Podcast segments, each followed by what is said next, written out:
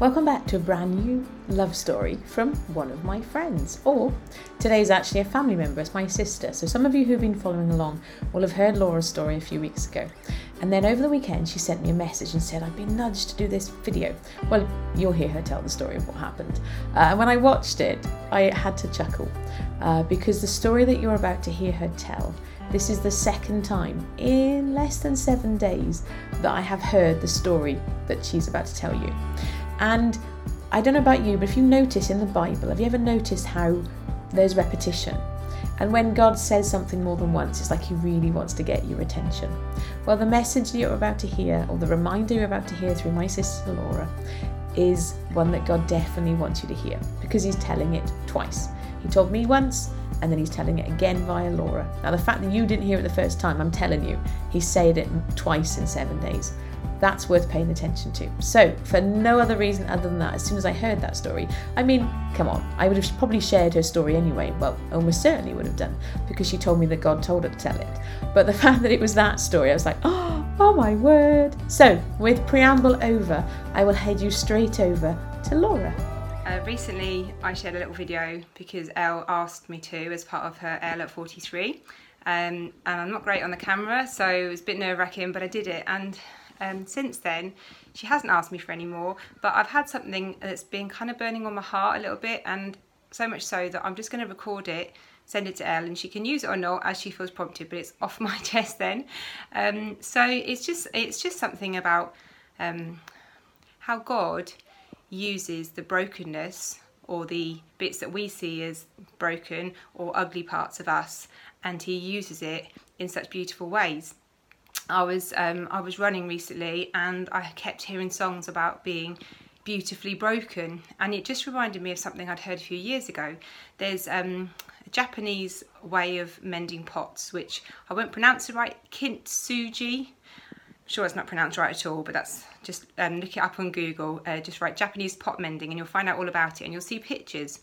So this is um, uh, these, these beautiful china pots that um, got broken um, and they would mend them using really precious um, gold and they would like mend the seams and they would put these pots back together with gold. And it became so popular you can read all about it, it became so popular and so um, highly valued people were, would deliberately break pots in order that they could be broken with this really precious uh, gold way of mending them. And and the finished result was um, more beautiful more precious more unique and more special than the original pot was ever made. And I just love something about that, about the way that God created us perfect, knows we're going to get knocked, knows we're going to get affected, knows we're going to get broken by hurt, by disappointments, by life, by things that happen. Some things our own fault, our own mistakes, some things out of our control. But whatever it is that makes us feel broken or cracked or ugly or used or dirty or abused, whatever it is that makes us feel less than whole, less than perfect, actually, in the same way as these Japanese um, pot menders would do, God mends those cracks, mends those breaks, mends us, the broken pots, with such beauty and with such love and with such passion and with such value that the finished article is of better value than it ever was, is more beautiful than it ever was before.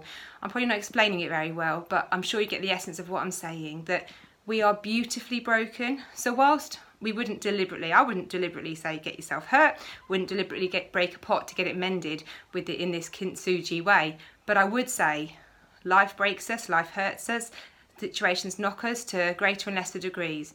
But when these things happen, if we give them to God and we allow Him to get to, to, to with time to heal us, to mend us, to use us, God uses the broken bits of us in such beautiful ways. And I know there will be probably you'll think of things in your own life where whilst you would never choose it, if you hadn't gone through that, maybe you wouldn't have been able to support somebody else through something else or, or, or, understood their pain, or even if you haven't yet seen a way in which your pain or your difficult situation has been used, I want to encourage you this morning. I want to encourage you that you are, if you're broken, you're beautifully broken because you're being mended with gold. You're being put back together with such value that makes you even more special and unique and valuable than you ever were before. Might not be what we'd choose, but God has wonderful ways of working. He says in His Word that that our ways are not His ways. Um, we don't understand the mind of God. It's unfathomable. It's beyond our human brains comprehending to be able to comprehend the mind of God. But His ways are perfect.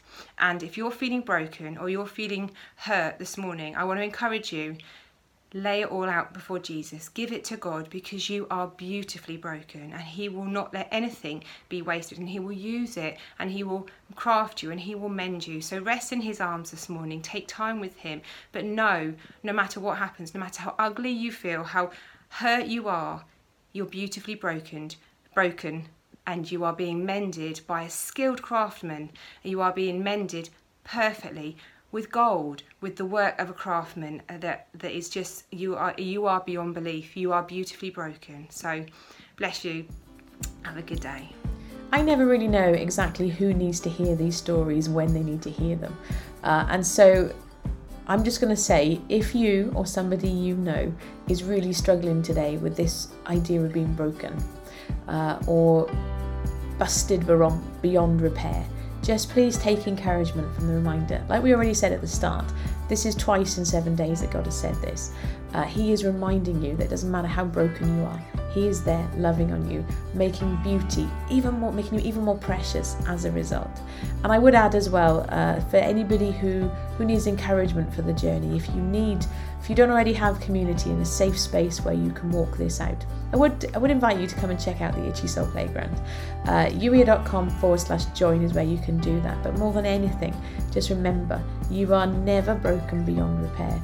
Uh, as Laura said, we're not suggesting that you get broken on purpose so that God has an opportunity to repair you. No. Paul addressed this a little bit in, in one of his letters. Uh, this is not about mucking up so that God can make things better. This is about doing life with Him, recognizing that inevitably hurts happen along the way, but God can mend those hurts, He can heal them and make even more beauty from them. So I am really thankful for that reminder. Laura, if you watch this, thank you for sharing your story. And if you do, of course, anybody, if you know somebody who needs this encouragement, please share this with them. And in the meantime, thank you for being here. Thank you for enjoying this story. Take care. Bye bye.